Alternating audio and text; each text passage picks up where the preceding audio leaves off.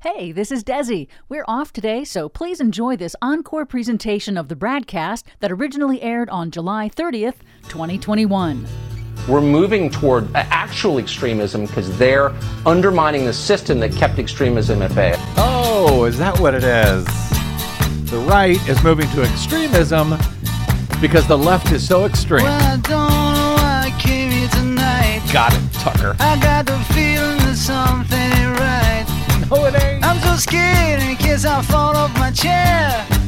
And I'm wondering how I'll get down the stairs. Clowns to the left of me, jokers to the right. Here I am, stuck in the middle with you. Here I am. From Pacifica Radio in Los Angeles, this is the BradCast, as heard on KPFK 90.7 FM in LA. Also in Red Bluff and Redding, California on KFOI, Round Mountains KKRN, and Eureka's KGOE. Up in Oregon on the Central Coast on KYAQ, Cottage Grove's KSO, and Eugene's KEPW. In Lancaster, Pennsylvania on WLRI, Maui, Hawaii's KAKU. In Columbus, Ohio on WGRN, Palenville, New York's WLPP, Rochester, New York's WRFZ. Down in New Orleans on WHIV, out in Gallup, New Mexico on KNIZ, Concord, New Hampshire's WNHN, Fayetteville, Arkansas's KPSQ, Seattle's KODX, Janesville, Wisconsin's WADR, and Minneapolis, St. Paul's AM 950. KTNF. We also stream coast to coast and around the globe every day on the internets, on the Progressive Voices channel, Netroots Radio, Radio for Humans, FYI Nation, NicoleSandler.com, Radio Free Brooklyn, Workforce Rising, No Lies Radio, Verdant Square Radio, and Detour Talk, blanketing planet Earth five days a week. I'm Brad Friedman. Your friendly investigative blogger, journalist, troublemaker, muckraker, and all around swell fellow says me from bradblog.com. Thank you very much for joining us today for another thrilling edition of the BradCast. We have heard a lot of warnings of late about the dark political future for this nation. Unless the rise of right wing authoritarianism can somehow be pushed back. At the same time, from the right, propagandists there are offering an almost identical message. It's the left who are uh, turning the nation into a fascist autocracy. And I do not believe that both of those warnings can be correct at the same time. There is certainly more evidence. Just look at January 6th when an angry mob of right wingers fighting to reinstall a president for a second term who absolutely did not win it at the ballot box, tried to stop democracy in its tracks. And of course, the attempts to change voting laws to restrict access to the polls and to install partisan operatives in the roles of election officials to allow them to overturn results, no matter how people vote when the Republican Party does not care for the outcome of elections. It seems the evidence is clear, at least to me, which party is actually trying to subvert democracy itself with an autocratic takeover. But ironically, the well funded media propaganda apparatus on the right is telling its own followers, of course, the exact same thing about the left. And it does not matter whether they have to make up evidence to support their claims or whether they have no evidence at all, because on the right, Uh, the evidence is, is clearly beyond the point. They gave up on evidence based reality long ago on the right. Just ask all of those who still believe that Saddam Hussein really did have weapons of mass destruction. Or those who, despite mountains of evidence, believe that climate change is a hoax by the left for a communist world takeover or something like that, Desi Doyen. I know. You talk I you hear from those people all the time. Uh, indeed, I do. As a matter of fact, I received this terribly articulate uh, articulate comment uh, today at bradblog.com from someone calling herself Lori Hopkins Kavanaugh. Uh, she says, quote, commie blog, cli- climate hoax, justice hoax, vax hoax, testing hoax, case hoax. See the pattern? Well, yeah, I do see the pattern, Lori. Yes, yes, we uh, do. We do. You have been so deeply and thoroughly brainwashed by right wing authoritarian propaganda that you actually believe all of those things. And it's really, frankly, really quite sad and a bit frightening. Commie blog? Really? I'm not sure she actually even knows what any of those words kind of mean, yeah. but she's brain poisoned by Fox News and right wing media. So. Ma- maybe blog. Maybe she knows what that word means. Everything else, not sure she's clear on the concept. Uh, but yeah, that is what they tell them on on Fox, and now uh, by actual Republican elected officials as well, who you'll hear regarding, you know, describing Democrats as communists. So, you know, if they hear it, if they hear it on Fox or they hear it from a Republican elected official, that is good enough. No evidence needed. Even as the blog item, by the way, that Lori was commenting on was my show posting uh, about two weeks ago, warning that the clown show audit in Maricopa County, Arizona, was likely to make it more difficult to carry out real post election audits in the future when there actually is evidence about questionable election results and actually bashing Democrats for being so uh, afraid of doing so. And I'm not sure why she wouldn't, you know, share those concerns other than thinking, you know, logically and demanding evidence for reality is no longer really necessary among the rising authoritarian right. Today, Washington Post reports President Trump pressed his own senior Justice Department officials in late 2020 to declare the election corrupt, even as those officials thankfully pushed back, warning the president that many of the claims he was hearing about voter fraud were actually false. Well, we could have told him that. That, according to handwritten notes taken by an aide who participated in those discussions. The notes were released to Congress this week and made public on Friday, further evidence of the pressure that Trump brought to bear as he sought to throw out President Biden's election victory. Earlier in the week, the Post had reported that Trump had called his then acting Attorney General Jeff Rosen almost daily after Bill Barr had stepped down. By the way, Bill Barr stepped down in no small part because he refused to claim that the election was stolen. But uh, Trump was calling like every day to pressure Rosen to look at all sorts of nonsense claims about fraud that he was that Trump was hearing about on the internets. In one December 27 conversation, according to the handwritten account taken contemporaneously as the call was happening, Rosen uh, told Trump that the Justice Department, quote, can't and won't snap its fingers and change the outcome of the election. The president replied that he understood that, but he wanted the agency to, quote, just say the election was corrupt and leave the rest to me and the Republican congressman. That, according to the notes of the conversation taken by another senior Justice Department official, uh, Richard Donoghue, so they knew, Trump knew that the claims were nonsense, that there was no actual evidence that the election was corrupt. He just needed his DOJ to say that it was corrupt, and then he and his GOP henchmen in Congress would take care of the rest from there. And by the way, it sounded to my ears today very much like his pressure campaign for which he was impeached in his first impeachment trial, uh, his, his pressure campaign on the president of Ukraine to just say that they were investigating Joe Biden and his son. It didn't actually matter if they did an investigation. Trump just needed the president of Ukraine to get to a microphone and say as much in advance of the 2020 election. And he, and yes, his Republican congressman would take it from there facts and evidence just no longer really matter on the right. Just saying stuff is good enough. If it comes with the imprimatur of the Justice Department or the President of the Ukraine, all the better.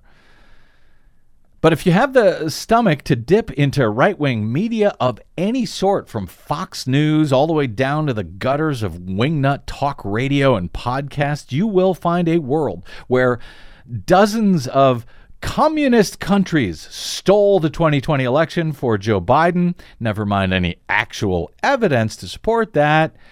And, by the way, that Anthony Fauci invented the coronavirus No. for some sort of dastardly, diabolical world domination scheme. Seriously, Tucker Carlson said as much just last night on Fox News. They take it from the guy who created COVID. Watch this. Now that we have a Delta variant, Wow. The guy who created COVID? Really?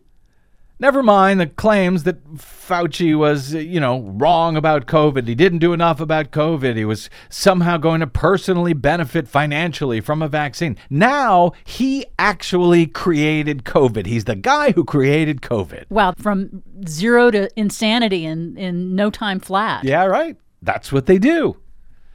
Uh, and you can bet your bottom dollar, by the way, that that will be taken as fact by the wingnut right before this summer is out. I promise you that. Fauci created COVID.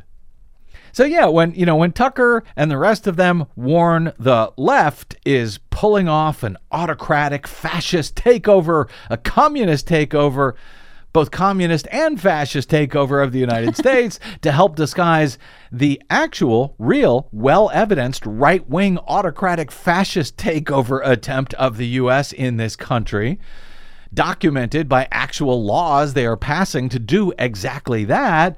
Who do you think those on the right are actually going to believe? And, and what is it that they that they will actually be willing to do about it? Here's Tucker again and one of his guests a few months ago suggesting that they have no choice but to install a right-wing authoritarian in order to answer to the left's fascism, never mind the lack of evidence for any such claims. I think you make a really solid point about the sadness and the powerlessness that people feel in the face of this. And at some point, people are going to say, why should I follow the rules? Why should I be a good citizen if they don't have to follow the rules? I mean, things kind of break down at some point, don't they? Oh, they will break down. They are breaking down, Tucker. I, have said this before, and I'm telling you, I'm, I'm, worried that I'm right. The right is going to pick a fascist within 10 to 20 years because Right. they're not going That's to right. be the only one, the only ones on the outs. There's 60, 70 million of us. We're not a tiny minority, and if we're going to be all treated like criminals and all subject to every single law while Antifa, Black Lives Matter guys go free and Hunter Biden goes free, then the right's going to take drastic measures. And it's not about Hunter Biden and his drug use. Nobody cares that guy was bumping booger sugar Exactly. lines off European hookers on the weekend. It's about justice that he's never held accountable for, and none of the Bidens are. But you would be, Tucker, and so would I. That's so well put. And you're absolutely right. We're moving toward actual extremism because they're undermining the system that kept extremism at bay. And I, I don't think we can say that enough. I'm so glad that you just said it. Wait, so so the right, he just said the right will take fascist measures because the left is going to make them? That's what they're saying. You're calling us Nazis, so we're going to have to act like Nazis, I guess. Is that what he's saying? That's what they're saying. They're, they're they're treating them. The left is already Nazis. The left are are Nazis. They're doing all sorts of terrible things. They call us Nazis, so they have to do it. no choice but to become Nazis, to become autocrats on the right. That is the argument that he seems to be making pretty clearly there. And you know, never mind the reasons, never mind the facts. They're good to go it's your fault if you don't like the fact that they are autocratic. They are going to have no choice but to elect someone in the next 10 years. Never mind the guy who just got out of office. But, you know, sometime down the road, it's going to have to be an autocrat. Now, on the other hand, if the right actually is attempting an autocratic takeover of the country, what are those on the left going to do about it? First step, I believe, is understanding if it's really happening or not. Looking at actual evidence, looking at actual reality. I know that's not, you know, in vogue over on the right, but I hope folks on the left actually want to look at the evidence. And there are a lot of well respected, not crank voices out there, but uh, a lot of well respected voices warning about exactly that, warning about the rise of right wing autocracy. And, uh, you know, they're coming from. From both uh, whatever is uh, is left of the not insane right and from the left, these warnings. In Brynn Tannehill's new book, American Fascism, she cites George W. Bush's former speechwriter, David Frum, who argues, quote, if conservatives become convinced they cannot win democratically, they will not abandon conservatism, they will reject democracy. And that's coming from George Bush's guy warning about that. And of course, we're seeing actual evidence of that all across the country as these new laws are enacted in GOP controlled states to not only make it harder for Democratic leaning voters to vote, but they are also enacting laws that make it easier to remove bipartisan election officials and replace them with partisan operatives who are then given the right to simply overturn election results that they do not like. Go back and listen to my conversation just last week with the now former Morgan County, Georgia Board of Elections member Helen Butler, a longtime voting rights champion in Georgia who, after serving 10 years on the board in Morgan County, was summarily removed at the end of June by the county's partisan board of supervisors after the governor signed a new law allowing them to do so. That despite her having not a single mark or violation on her record. The GOP is subverting democracy in the U.S. As the late Republican Senator John McCain's own former campaign manager warned this week at Twitter, where he said, uh, quote, the pro-democracy coalition is sleepwalking into the 2022 election. And he said the stakes could not be higher. Well, I consider myself part of the pro democracy coalition, and I certainly don't want to be sleepwalking into next year's election. But maybe even I need a wake up call. Brynn Tannehill, author of American Fascism How the GOP is Subverting Democracy, joins us next on the BradCast for such a call. I'm Brad Friedman.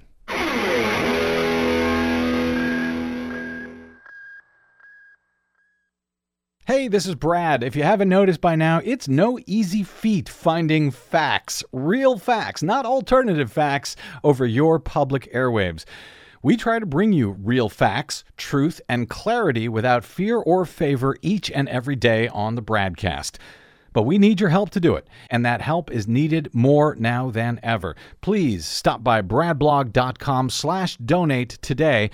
That's bradblog.com slash donate and thanks. What the public hears on the public airwaves matters. Please help us stay on your public airwaves by going to bradblog.com slash donate to help keep us going. That's bradblog.com slash donate.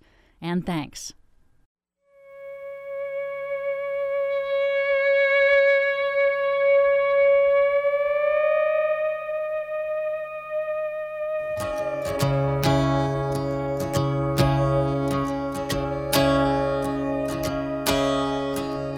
Welcome back to the BradCast. Brad Friedman from BradBlog.com. The late John McCain's former campaign manager turned never Trumper turned now former Republican Steve Schmidt has a way with words. His words this week in a Twitter thread served as a somewhat chilling warning, as shared with me by a journalist friend of mine, and I believe they are worth sharing with you before my guest joins me today to discuss this warning and similar ones that she details in her new chilling book, American Fascism How the GOP is Subverting Democracy. I have no idea what she's talking about. Steve Schmidt writes uh, in the thread Donald Trump will be the GOP nominee in 2024. The 2022 and 2024 elections will decide if democracy survives in this country. It is as simple as that, he says. Donald Trump repeatedly asked advisors to cancel the 2020 election because of COVID. He wanted the U.S. military to open fire against peaceful protesters. He is profoundly dangerous. His movement is profoundly dangerous. Trump has embraced and embodied extremist groups that include neo Nazis, white supremacists, fascist thugs, violent militias, anti Semites, and conspiracy loons. Trump's extremist movement is sustained by donations from some of the largest companies and richest individuals in America. It is fueled by a propaganda lie machine that is hubbed by Fox News and sustained by a cacophony of lies and insanities that are spewed forth by lesser propagandists on talk radio, newspapers, streaming services, etc. Trump and his lieutenants like Mitch McConnell, Texas Governor Greg Abbott, Senator Ted Cruz, Congress members Marjorie Taylor Greene, Lauren Boebert, Matt Gaetz, Jim, uh, Jim Jordan, Elise Stefanik, Senator Josh Hawley. Fox's Tucker Carlson have made their intentions perfectly clear, he writes. They have become faithless to the Republic. They have chosen power over patriotism, and in doing so, have desecrated the sacrifice of every American patriot who has ever fought to preserve and expand liberty delusions around who these people are and what they will do if they take political power in this country again are just as crazy, and maybe more so than the worst of the anti vaccine insanity. We have seen we have no excuses, he says, with regard to understanding the danger, corruption, lying, malice, and bad faith of Trump and his movement. American democracy won't be lost in a coup or insurrection, he argues. It will be lost in an election where the autocrats and fascists they, uh, that have screamed their hostility to our highest ideals from the rooftop get more votes than the pro democracy side. There will always be more people in America who reject autocracy and Trump than support him. The question is whether there are going to be enough to fight back against this or not. Two things can be true, he argues. Joe Biden is a good man and doing a great job as president. Donald Trump and his fascist movement have had a very good seven months. They aren't former anythings, they are clear and present danger. The pro democracy coalition is sleepwalking, he says, into the 2022 election, and the stakes couldn't be higher. What will we tell our grandchildren? I suppose the truth will be this We lost our republic to the people who told us they despised it because the fools who should have defended it didn't believe they were telling the truth. Well, that is obviously very grim. And I'm not sure I agree with all of it, but Schmidt has been one of the uh, clarion voices during the Trump years, and I think it's a mistake to look the other way, no matter how dark his warning, and no matter how much I may or may not uh, disagree with him, or perhaps just want to disagree with him. Perhaps I am one of those fools who didn't listen closely enough to the people who told us that those Schmidt cited and many more despised the Republic, or maybe I simply placed too much faith in those who actually do love the country and believe in democracy. Better people than me have made similar mistakes in modern civilization's tragic, not too distant past, I believe.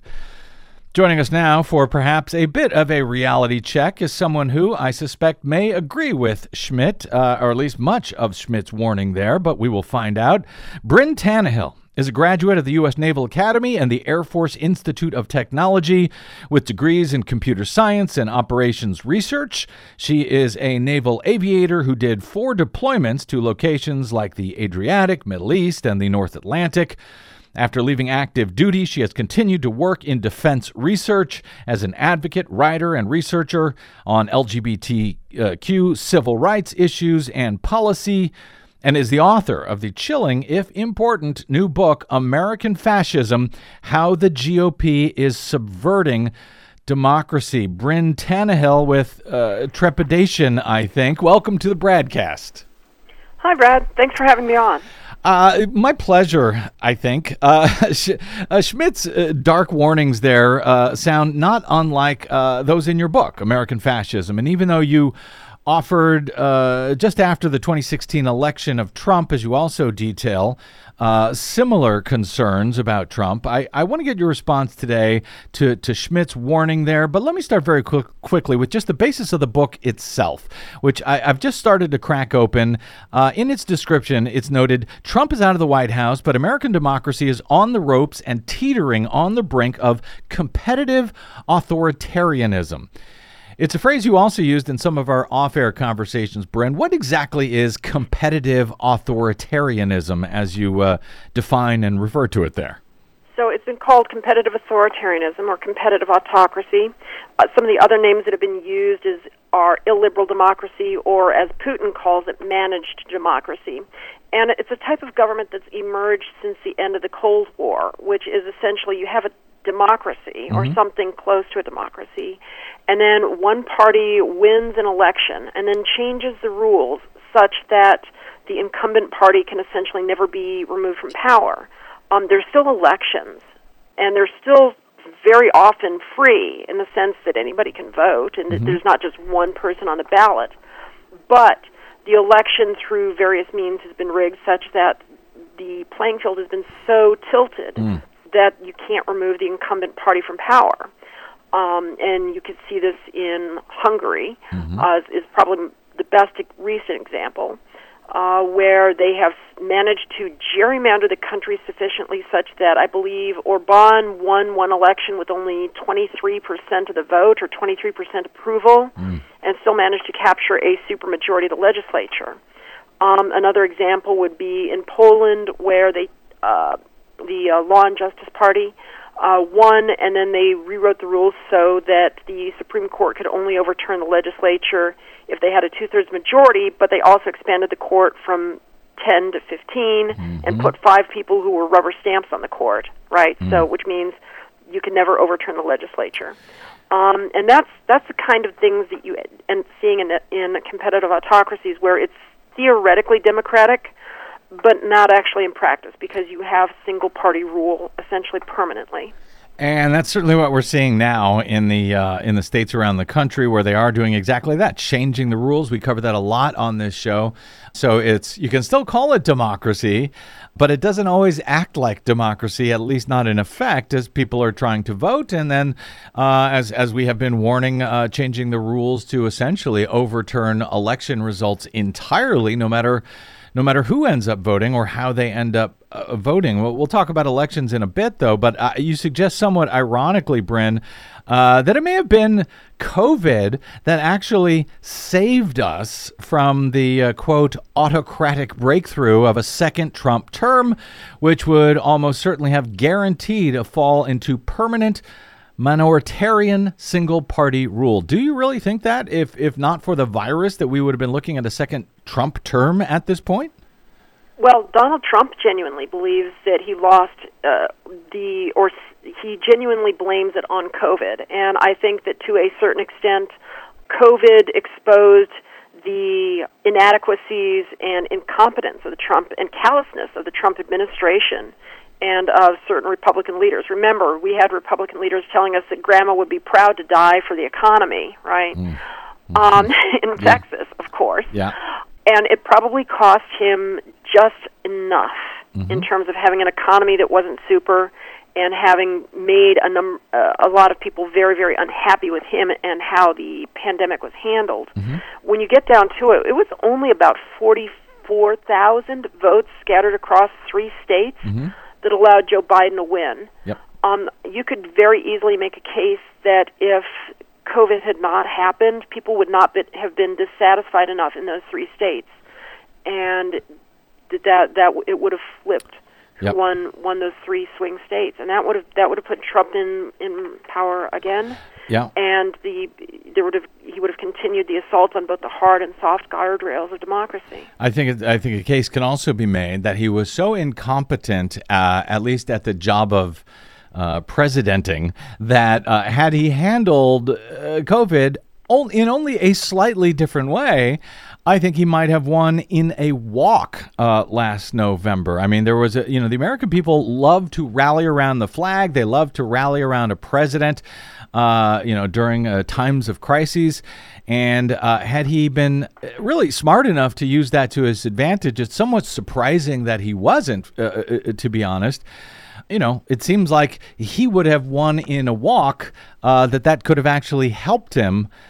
But apparently he's not bright enough. I don't know. Uh, Brynn, in, in working on the book, you, you have told me that you sort of went back into your uh, work in the military as an investigator of shoot downs uh, to sort of review the last at least four or five years, sort of holistically, the way the NTSB might review an airliner crash site. Explain what you mean by that and why you felt that this was the appropriate way to investigate what has happened here in what is now modern day America?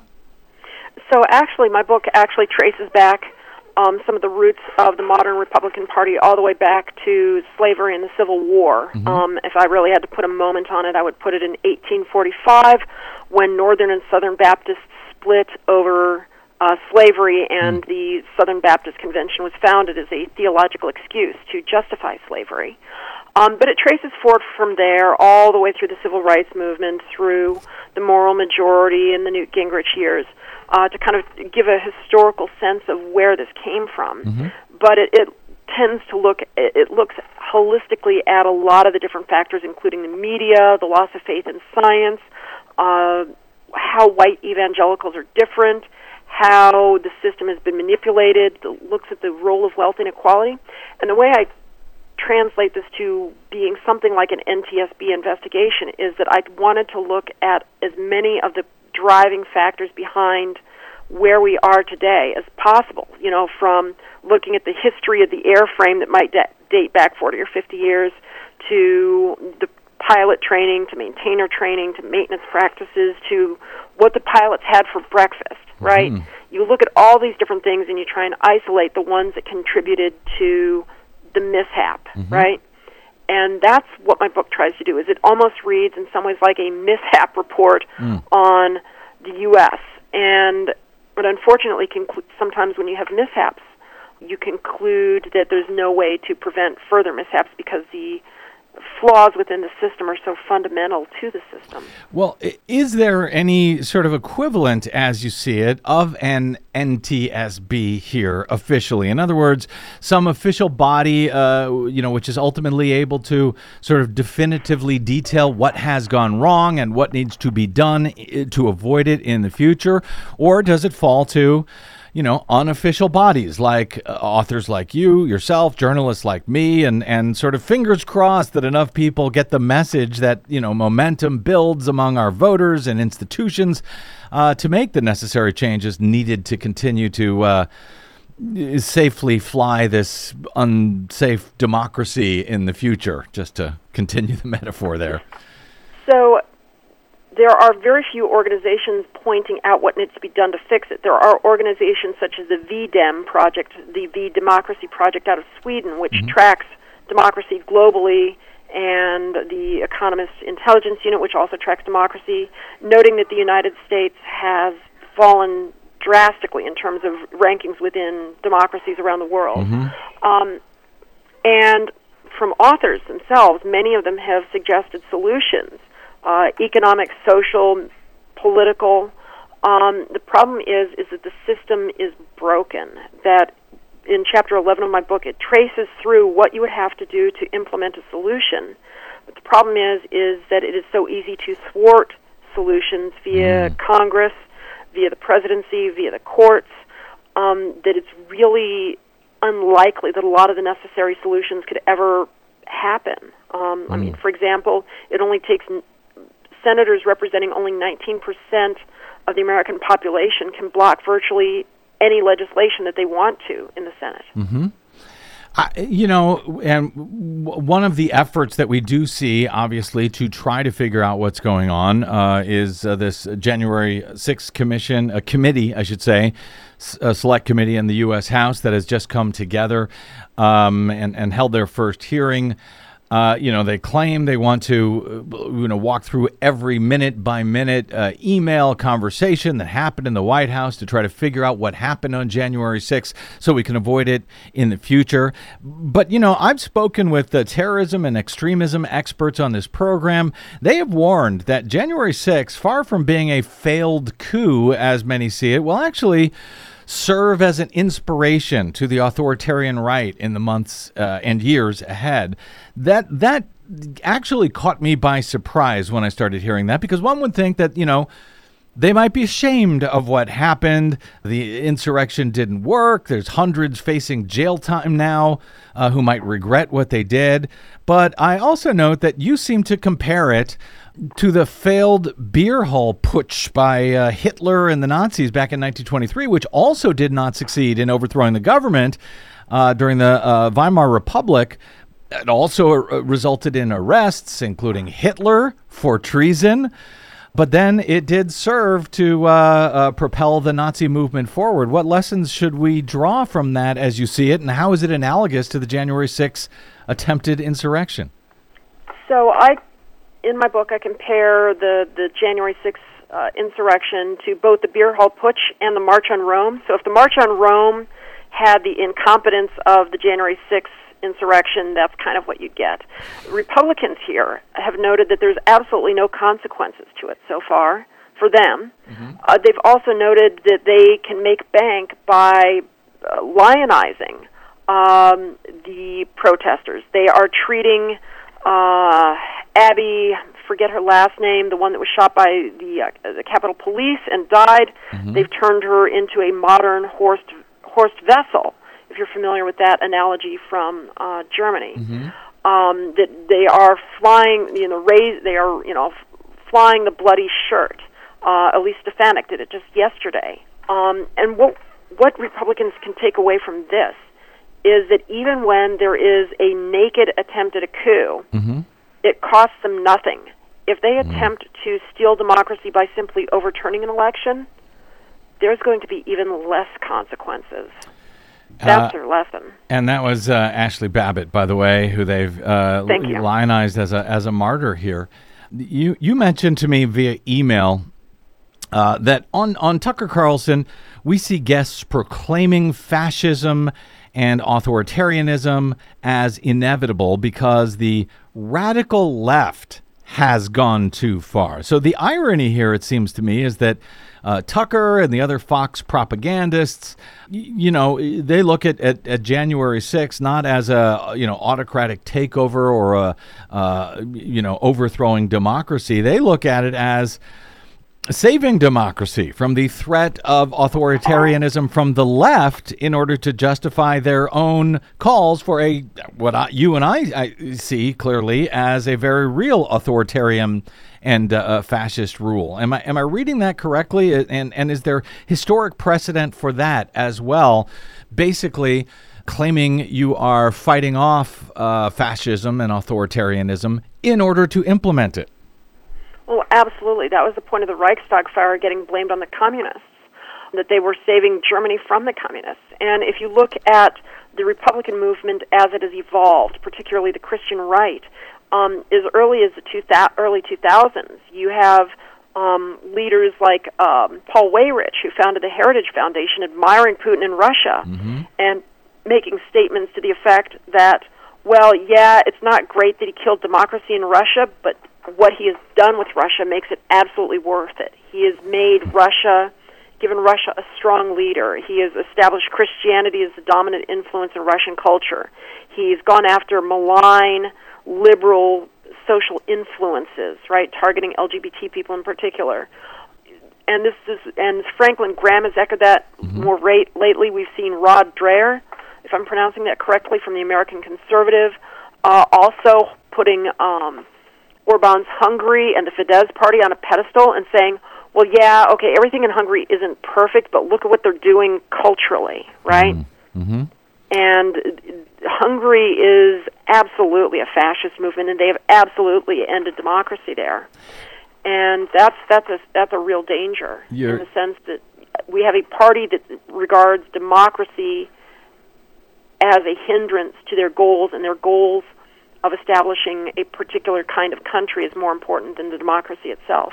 And you mentioned uh, your mention of Paul Weyrich there at the uh, at the top. Uh, we there's a clip that we play all the time. We've been playing for years of him at a uh, convention, a Baptist convention, I think it was, uh, evangelicals in any event, back in uh, 1984. Uh, Ronald Reagan was there. Weyrich, uh, as you say, uh, you know, sings the praises of Russia, and at the same time, in this clip, he's arguing that he does not want everyone to vote. That the more people vote, the less cons- so-called conservatives like him actually have a chance. So these these ideas do seem to go hand in hand, uh, and and not just over the past four or five years with Trump, but going back many years. In fact. Uh, it's interesting. You call out uh, the founding fathers a bit in this book uh, for believing that they had come up with a system to prevent the rise of demagogues and populists, at least to the office of president. You cite Alexander Hamilton in the Feder- Federalist Papers, uh, writing, uh, "quote The process of election, uh, uh, the, the process of elections affords a moral certainty that the office of president will never fall to the lot of any man who is not in an eminent degree endowed with the requisite qualifications. Brynn Tannehill, uh, where did the founders there uh, go so terribly wrong? What did they not foresee uh, that might occur some 250 years later? Because boy, our, our process of elections certainly did not keep a, a you know a, a person who was unqualified from becoming president. Well, to an extent, they never dreamed that their vision for a country would be so corrupted that you would have legislators who would overturn elections based off of lies, right? Um, and they also never dreamed that the parties would become so powerful that they would pick electors for the electoral college who which the electoral college was meant to prevent people like Trump, right? Mm-hmm. It was assumed well these these are good and steady men. They will certainly, you know, you know, say no to a demagogue and Mm-hmm. vote their consciences and that obviously didn't happen in 2016. Uh, in fact, we got more faithless electors for Hillary Clinton than we got for um, uh, for Donald Trump. Although they You were know, making, so- to be fair, they were trying to make a point. They were trying to encourage uh, the Trump electors to become faithless. But- and they didn't. Yeah. And that's part of the polarization is that we have we have a group of people that are so we are so polarized and so dedicated to a party and so dedicated to the proposition that Mm-hmm. power is everything and that's something that Newt Gingrich established as a norm for the GOP Mm-hmm. that that is the dominant paradigm for the Republican Party today power at any cost Yep. that that and they they genuinely believe that what they're doing is good for the country Mm-hmm. most of them Yeah. um, most of them are true believers, and that's actually the really dangerous part because the true believers are the ones who just keep going to the next step and the next step and the Sure. next step. Yeah. Well, I, I mean, uh, you know, we've talked about this since January 6th. If you believe that your election was stolen, if you believe that your country is is being undermined and your democracy is gone, then it's not only your uh, it it not only makes sense to want to storm the Capitol, it's it becomes your duty to do so. And uh, I think that's how these people feel that they are patriots. And you know, a lot of people have been sort of surprised over the past five years at uh, how quickly the uh, the right, the Republican Party, appears to have sort of acceded to right wing authoritarianism. But you know, I, I- I think many were, you know, surprised, but they shouldn't have been. If you go back to the post 9/11 days uh, and those furious supporters of George W. Bush and supporting the invasion of Iraq and Afghanistan, despite any evidence that there was weapons of mass destruction and so forth. This sort of angry authoritarian right, I recall it very well because they were in you know my face at that time, uh, big time those folks from back then, that angry authoritarian right, seem to me to be the exact same folks who became the angry authoritarian right today. In other words, Trump did not cause this rightward lurch. He seems to have exploited it and crafted it to his own purpose. But it has, well, I don't want to say always been there, but it has been there at least just below the surface uh, for many years now in this country. Is that fair? Oh, absolutely. That's actually most of the point of the of the third chapter in my book. The op- the first chapter in the book is a quote by Obama, basically saying that Trump is a symptom of the problem, not the problem itself. Um, that this that this angry authoritarian streak of the Republican Party was there for years, and it was only Trump that really finally spoke to them and scooped them up, and basically convinced them I'm one of you guys. I re- I reflect what you think, and that's one of the quotes in the third chapter. Is this absolute kook of a woman saying um, Trump says what I'm thinking, and this this woman thinks that you know Barack Obama is a gay Kenyan, and that Michelle Obama is transgender, and their kids were stolen from Kenya, right? Oh, like like that, like they're not. All right, yeah, go ahead. Whatever. Um, um, but no, and that that he basically uh, figured out how to ruthlessly exploit what the base wanted and say what they wanted to hear when Republicans hadn't quite glommed onto the fact that they could be as awful as they wanted and win. And not only could they win, but it was a bonus because if you rig the system such that the Republican can't lose, you're going to get the most outlandish Republican winning in the primary and then going on to win in the general. Which uh, sort of brings us back to Steve Schmidt's comments. And boy, Brynn, I could talk to you all day about this stuff, but I want to make sure that we uh, sort of uh, close where we uh, began here with Schmidt uh, charging that Donald Trump will be the GOP nominee in 2024. He writes the 2022 and 2024 elections will decide if democracy survives in this country. It is as simple as that. Now, I'm not quite as sure as him that uh, Donald Trump will be the 2024 nominee, but I'm I'm not sure that it actually matters. If it's not Trump, I do believe it'll be someone in his mold, uh, but Yeah. perhaps better at it, like a Ron DeSantis. Uh, But is is he right about the stakes of what is now coming in 2022 and 2024? That they will determine whether democracy survives in the U.S. and the bigger picture, uh, you know that a lot of Americans who are pro democracy are actually sleepwalking through that threat. And I absolutely agree with him. Uh, we see the Republicans setting up the the uh, 2024 election such that if they don't win by the Electoral College with a minority of the vote, they will simply overturn the election. They are are gerrymandering their way to a, a majorities in the House. They're likely to take back the Senate in 2022. They're going to be in a position to veto the election in 2024. And if the competitive authoritarian states that I mentioned in my book are any lesson, once you pass that event horizon into competitive uh, autocracy, nobody's ever come back. There is no roadmap to what to do for what we should do after we hit that point. And that's chilling.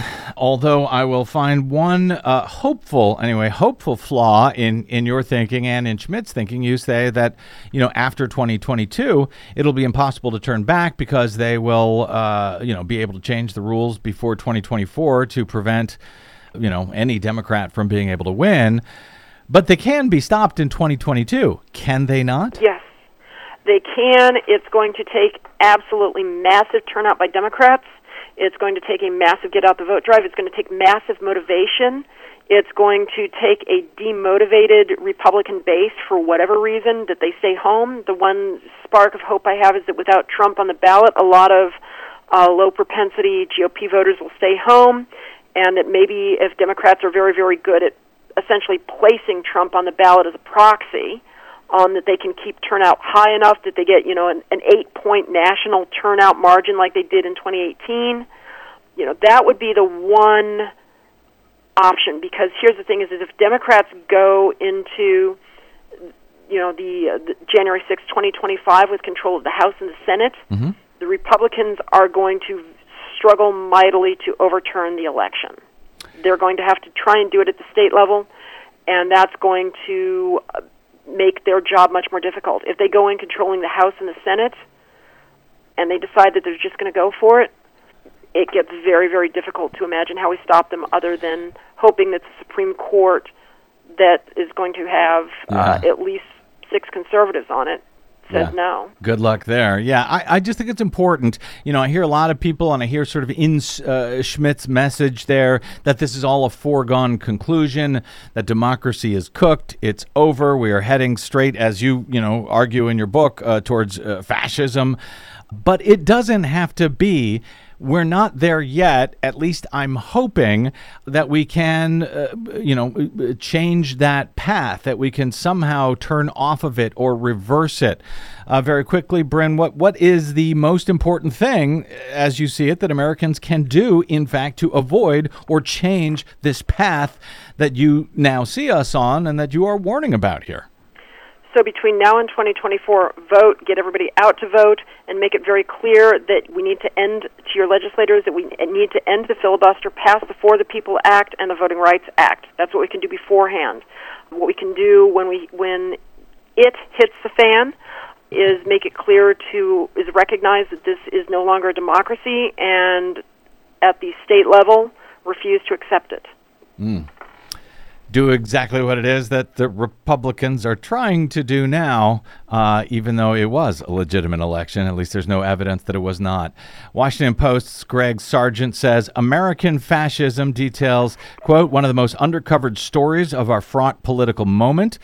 Michelangelo Signorile over at uh, SiriusXM says Brynn Tannehill has written a deeply researched, searing indictment of forces in American society working through the Republican Party to destroy democracy, taking us back in history, showing how the gra- how the groundwork has been laid and what will happen if people across this nation don't take the threat seriously.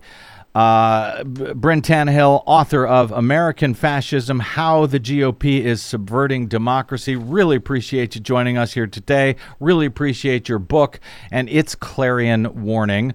Uh, you can find Brynn on the Twitters at Brynn Tannehill, B R Y N N T A N N E H I L L. Not an easy one to spell, but you'll find it also at brynntannehill.com. And you can buy the book at transgresspress.com. Brynn, really appreciate you joining us uh, today on the program. Hope you'll uh, come back in the future. Not that I'm looking forward to it. well, thank you very much for having me on, and hopefully we can talk about all the ways I turned out to be wrong. I look forward to that. That sounds great.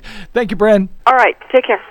Okay, quick break, and we're back with our closing few minutes on the BradCast and some, yes, more breaking news Oh, out boy. of the Justice Department. This is actually good news. Good. It never stops, though. But That's yes. straight ahead on the BradCast. I'm Brad Friedman.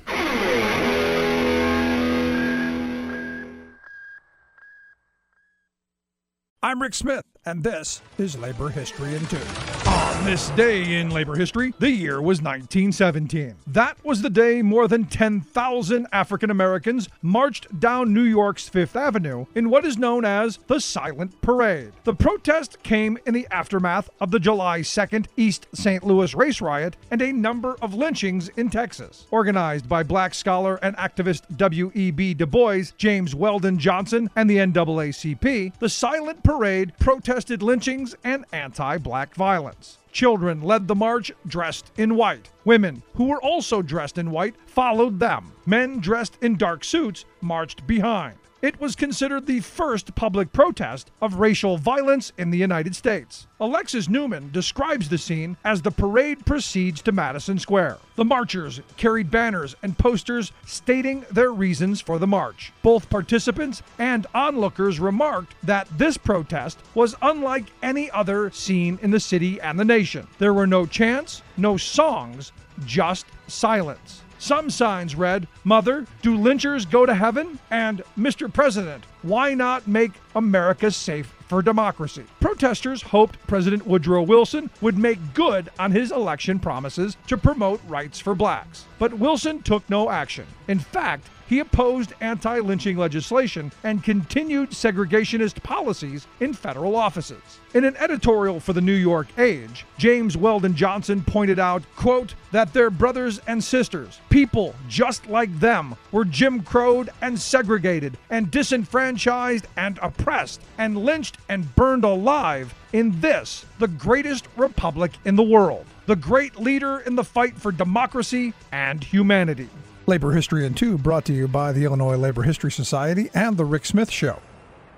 What the public hears on the public airwaves matters. Please help us stay on your public airwaves by going to bradblog.com slash donate to help keep us going. That's bradblog.com slash donate.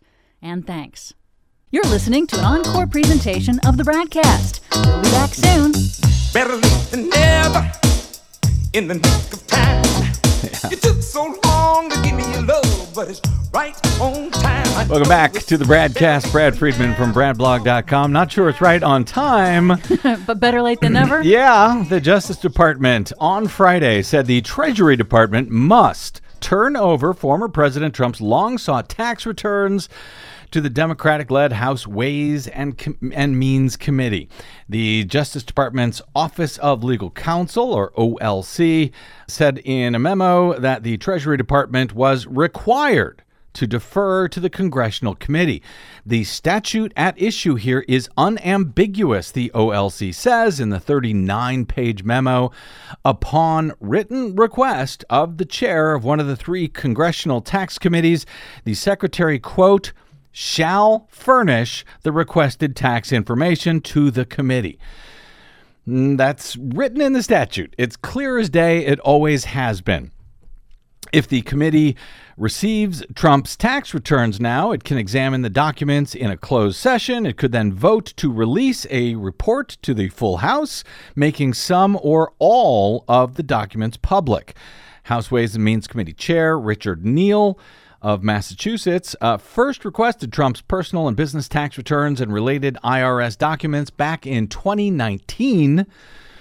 He also subpoenaed former Treasury Secretary Steve Mnuchin and the head of the IRS to secure their release. The Trump administration refused to comply with the request and the subpoenas, prompting the committee then to file a lawsuit. Talk about authoritarianism, uh, just having the Department of Justice say that oh no it is fine. The o, the the, o, the Trump OLC said no no they don't have to turn it over because we say so because we don't think it's a legitimate request. Never mind what the statute actually quite literally says the uh, new OLC memo comes on the same day that a court filing is due in the lawsuit that was filed by the Democrats. The OLC memo notes that in June, Neal sent Treasury an updated request for Trump's tax returns, re- reiterating that the committee wants Trump's tax returns in order to examine how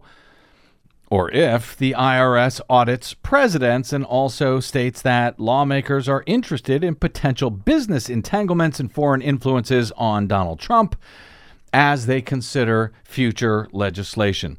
The Friday memo is a reversal from the DOJ's conclusions under the Trump administration, which advised that Treasury that uh, which advised Treasury that Neal's request lacked a legitimate legislative purpose. yes, for no reason should Congress ever look to see if anybody is following tax laws, because, you know, that would be terrible. and you get, uh, you know, you have the executive branch deciding that the oh the Congress what they're doing uh, never mind them they're a co-equal branch never mind they've made a request that actually follows the law as written by Congress. The executive branch decides nah there's there not it's just not legitimate. We're not going to play along.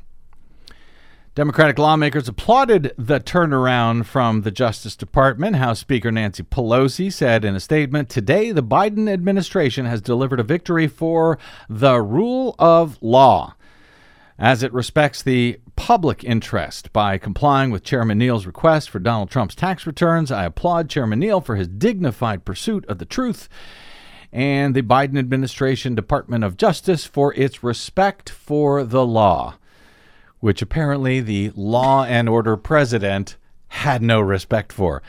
She says access to former President Trump's tax returns is a matter of national security. And it is. The American people deserve to know the facts of his troubling conflicts of interest and undermining of our security and democracy as president. That is all true, and even more true when you consider the conversation that uh, Brynn Tannehill and I were just having that uh, Donald Trump may once again become the president, or at least become a candidate for the presidency, when all of this stuff is absolutely a matter of national security. And as you've mentioned, it's not just Trump that is the threat here. It's it's pretty much any fascistic, authoritarian Republican that the Republicans decide to nominate. and then they decide to ignore the specific rule of law when it comes to them as well. That's how fascism works.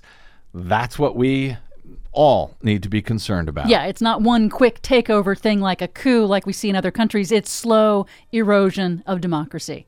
Yeah, not so slow anymore, I'm Hmm. afraid. Uh, Got to get out. My thanks to our guest, Brynn Tan- Tannehill, author of American Fascism How the GOP is Subverting Democracy. My thanks to our producer, Desi Doyen. Thanks, Des. And to all of you for spending a portion of your day or night with us. It is always greatly appreciated and an honor. If you missed any portion of today's show or you just want to share it with someone you know and love or hate, you can do that by stopping by bradblog.com and downloading any of the shows we have ever done for free. All of that is made possible by those of you listeners who are kind enough to help us stay on the airwaves by stopping by bradblog.com slash donate. Drop me email if you like. I'm bradcast at bradblog.com. And on the Facebooks and the Twitters, you will find me at the Brad Blog. I will see you there. Until we see you here next time, I'm Brad Friedman. Good luck, world.